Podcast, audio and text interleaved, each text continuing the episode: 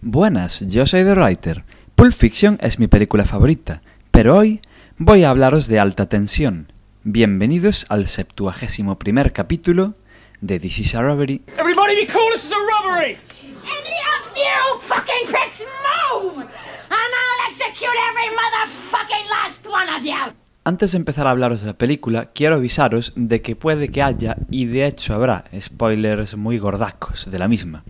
También quiero avisaros de que este capítulo no tendrá música porque esta película me ofendió con su final. Más o menos. Bueno, os, eh, os cuento.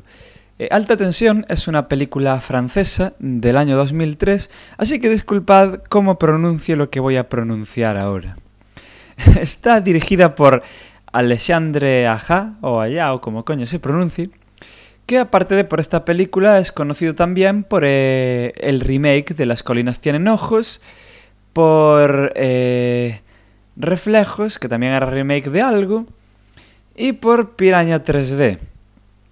Eh, está protagonizada por Cecil de France, que aparte de por esta película podéis conocerla por La Vuelta al Mundo en 80 días, esa del 2004 donde salía Jackie Chan, y también eh, Más allá de la vida, esta peli tan chula de Clint Eastwood.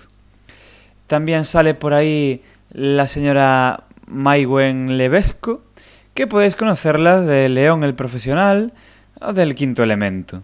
No es una tía que le vaya mucho esto de hacer películas, la verdad. Y bueno, ¿de, qué va esta, esta peli? Pues va... Joder, va de una puta trampa, en serio, es una puta trampa toda la película. Ay, a ver, ¿cómo empiezo? Eh, resulta que Marie, que está interpretada por Cecile de France, es una chavala amiga de Alex, que está interpretada por Maiguen Levesco. Ambas van a su casa, la casa de, de Alex, para estudiar, porque es una casa que está allí en el medio del monte, en Francia, y nadie va a ir a molestarlas. Además, está, mm, además de ellas, en su casa está la familia de, de la chica, que son su padre, su madre y su hermano. Pero por allí cerca vemos, eh, allí entre el maíz, porque es una de estas casas eh, que están rodeadas de un campo de maíz para que todo sea más terrorífico, vemos que hay un tío que se está masturbando con una cabeza arrancada. Ya es eh, dentro de una furgoneta ahí oxidada. Ya empezamos a flipar. En plan, uy, uy, uy, aquí van a pasar cosas malas. Porque sí, esta es una peli de terror, de slasher. Y mm, de hecho la peli va construyéndonos eh, la tensión todo el tiempo de que algo va a pasar.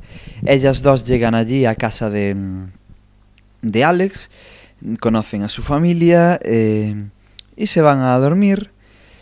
Pero eh, Marie se nos empieza a insinuar que digamos que le mola a su amiga, le mola a Alex, porque se masturba eh, y luego la ve duchándose y tampoco aparta la vista. Vemos que vemos que le mola a su amiga, pero bueno, eso no podría, no tendría por qué ser un problema, de no ser porque de repente eh, hay un asesino que es este que vimos antes masturbándose, que entra en entra en casa y empieza a matar a todo puto Cristo. Al primero que mata es al padre, que es al primero que ve, lo mata de una forma bastante chula. Una cosa que sí que tiene esta peli es que mm, las muertes molan. Eh, si conocéis más películas del director este, cuyo nombre no volveré a pronunciar para que no apaguéis el podcast, eh, veis que sabe usar la sangre de forma bastante efectiva.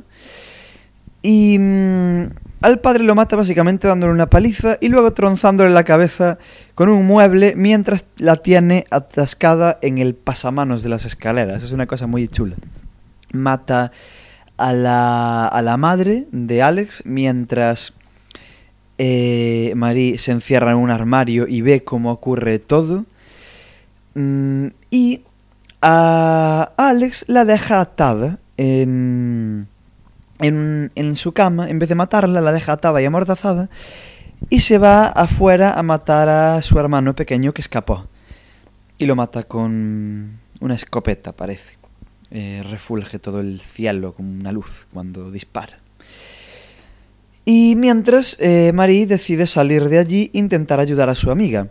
Aquí ya vemos la primera cosa rara, nada más empezar, eh, la ronda de muerte, porque resulta que la madre eh, parece que le pide explicaciones a la, a la Marie, a la madre de Alex. O sea, antes de morir la mira y dice, pero ¿por qué? Y tú ya te quedas un poco flipando en ese momento. Pero todo tendrá sentido, mm, más o menos, más adelante. Eh, resulta que no, Marino consigue liberar a su amiga y al final acaban las dos metidas en, el, en la furgoneta de este hombre. Eh, este hombre, que es muy, muy curioso cómo maneja la cámara, el director de la peli, porque no es exactamente que no se le vea la cara. Es que no se le ve bien. Porque el tío tiene una gorra. Es un tío que va con un mono. Con una gorra. Es algo... Mmm, regordete el señor. Y más allá de eso, no tiene rasgos. Podría ser un tío cualquiera. Y eso... Eso da mal rollo en la peli porque decimos, ¿por qué llegó este tío aquí a matar a todo el mundo? ¿Quién es?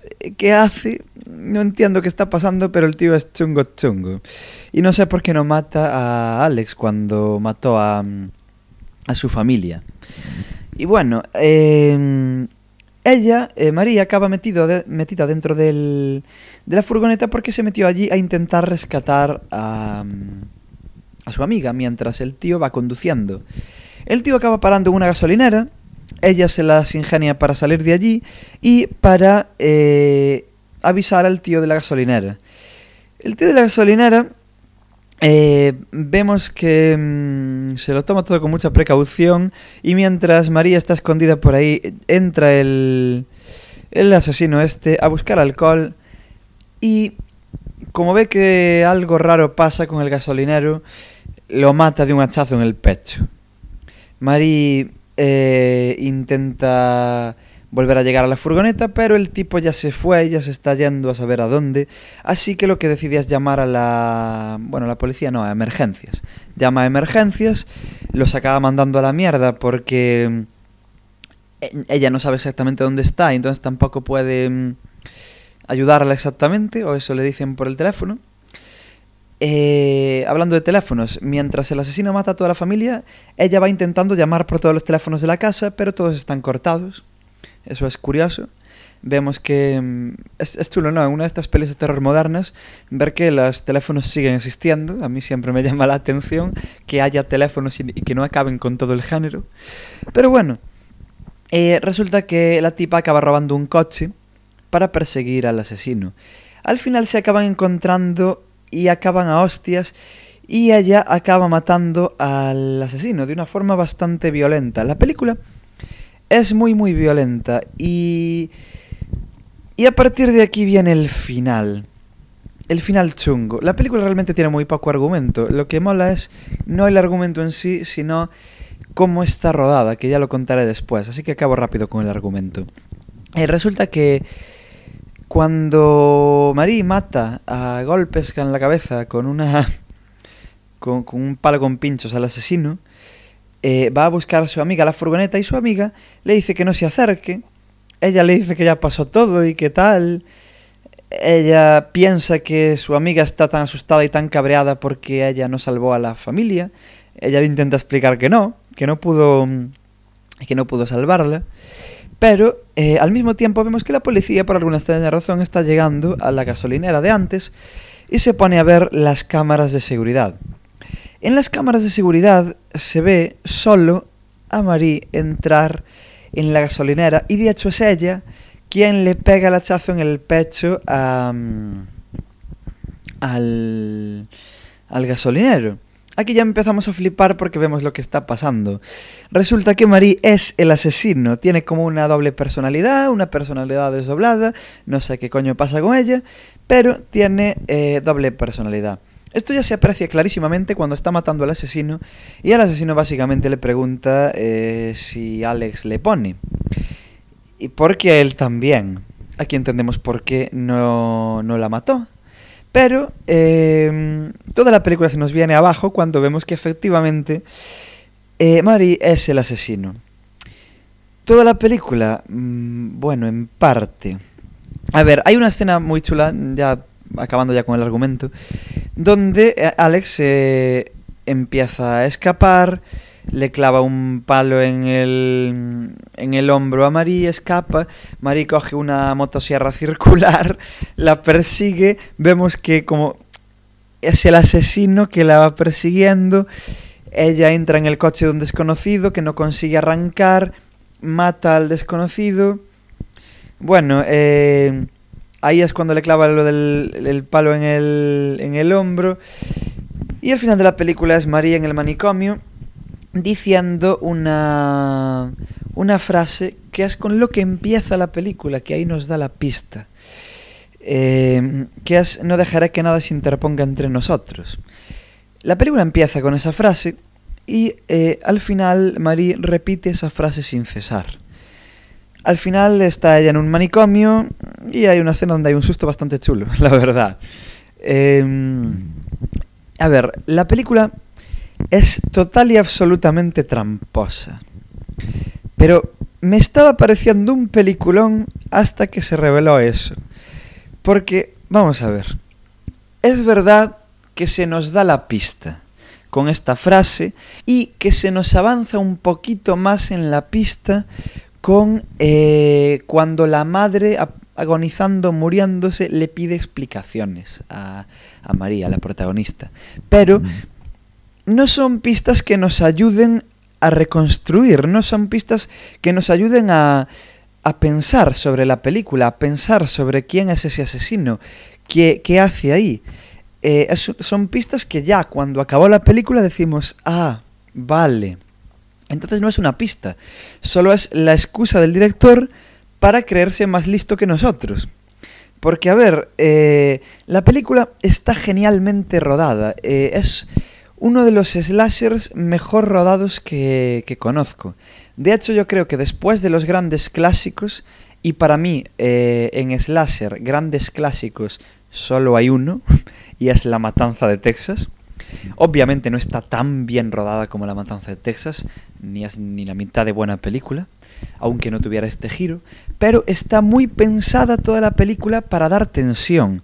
El título está muy bien escogido, el de alta tensión, porque a ver, miedo a mí por lo menos no me dio miedo la película. Y no creo que la película pretenda dar miedo tan siquiera. Pero tensión sí que da la de Dios. Estamos toda la película con los huevos en la garganta, en serio. Eh, el tío sabe dónde tiene que poner la cámara en cada momento. Sabe hacer que el asesino parezca un tío cualquiera que de repente apareció ahí. No es que le dé misterio exactamente al asesino, pero nosotros nos comemos la olla sobre él. Eh, y no es que no le filme la cara, simplemente es que no lo enfoca como enfocaría el resto de personajes, en plano contra plano, en primeros planos, en planos medios incluso. No hace eso, simplemente el asesino pasa por la, por la escena y no es que el tío se moleste excesivamente en, en, no filmarle la cara. A lo mejor los primeros cinco minutos sí, pero luego no. Y de hecho, si nos fijamos, llegamos a verle la cara al asesino. Y al final, que se le cae la gorra totalmente. Pero dejando aparte ese final, sí que, sí que le vemos la cara. No es una cosa, yo que sé, por ejemplo, en Viernes 13, en la primera parte, que no se le ve la cara hasta el final. Aquí no. Eh, aquí Simplemente el asesino pasa por la escena como si no hubiera nadie rodando y eso hace que dé bastante mal rollo. Y luego la película eh, ilumina muy bien. El tío sabe dónde poner la iluminación. Sobre todo al principio de la película pone luces desde detrás de, mm, del asesino para que parezca un ser, no voy a decir sobrenatural, porque en ningún momento se nos intenta presentar a este tío como un ser sobrenatural, pero sí como algo algo más, algo poderoso, mm, diría yo, algo que impone, cuando re realmente es un tío de estatura media, algo gordo, con un mono de trabajo, con una furgoneta oxidada y con una gorra. No tienen, digamos que podría eso, no, no, no tienen ningún rasgo distintivo, pero con, ese, con esa iluminación se nos presenta como algo imponente. Y luego una cosa que me encantó de la película, el sonido. El sonido es brutal.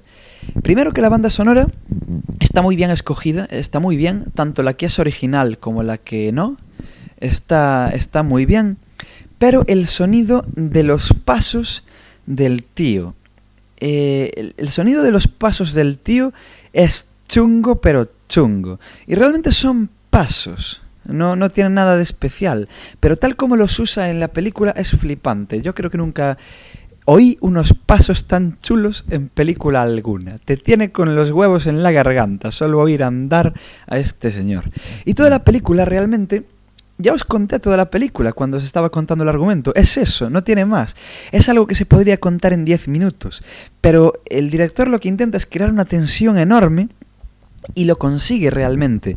Hasta ese final que decimos, venga tío, pero no me jodas.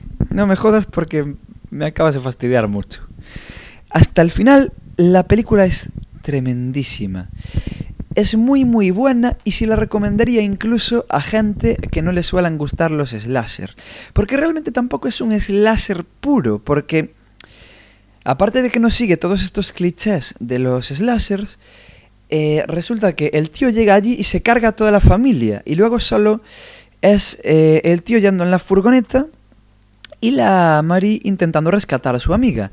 No es esa persecución implacable de asesino en serie que se ve en digamos en este tipo de películas, no, es una cosa bastante diferente, aunque sí que vemos que bebe de ahí, ¿no? Eh, la casa en el medio del monte, donde parece que no hay nadie, eh, lo de pedir ayuda en la gasolinera, los teléfonos que no funcionan, yo qué sé, em, el maíz alrededor, ciertos efectos, sobre todo al principio, mm, de crear expectativa muy propias del género, sobre todo antes de que lleguen propiamente a la casa.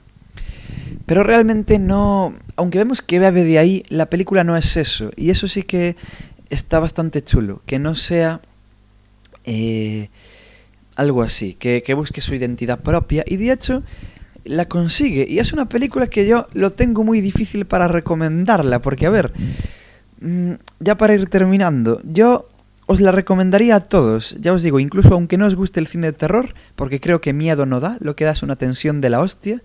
Pocas películas mm, de género así dan tanta tensión.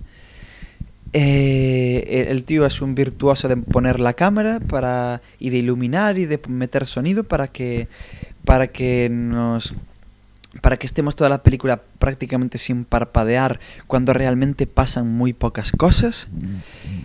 La sangre, la violencia de la película se usa de una forma casi poética, casi artística. Eh, es, bonito casi ver, no sé, a mí vale que a mí me mola esta mierda, pero es casi bonito ver cómo mata a, a la gente el tío. Mm, no es solo que sea violenta la película porque sí, por mira qué salvaje soy. Hace algo estético. Por ejemplo, cuando me gusta cuando mata a la madre y salpica la sangre a, a la puerta del armario donde está escondida Marie, que realmente es Marie quien la está matando. Bueno, eh, eh, me gusta eso, yo que se queda, queda estético. Hace, hace cosas bonitas con la sangre, digo yo. No sé, me, me, lo parece. No sé si estaréis de acuerdo si veis la película, pero a mí me parece eso. Es una película muy bien filmada, pero tiene ese fallo del final. Que sí, que por mucho que nos den ese par de pistas, vais a quedaros con la boca abierta en plan de, no, esto no está pasando. Vale que al tener esa frase que dije antes al principio, que es la que luego eh, repite al final eh, Marie, podemos eh, intuir, y de hecho supongo que es lo que el director quiere que intuyamos, que todo lo que acabamos de ver no es verdad y es la loca cabeza de, de, esta mujer. Lo vemos siempre desde el punto de vista de ella y es lo que ella en su mente enferma vio. Pero aún así, yo creo que eso es romper el pacto ficcional de una forma muy bruta, es pegarle un hachazo al pacto ficcional, pero brutísimo. Eh, el pacto ficcional está llorando y sangrando en un rincón por culpa de, de quien hizo esta peli. Y en serio, eh, se os puede venir toda la película abajo.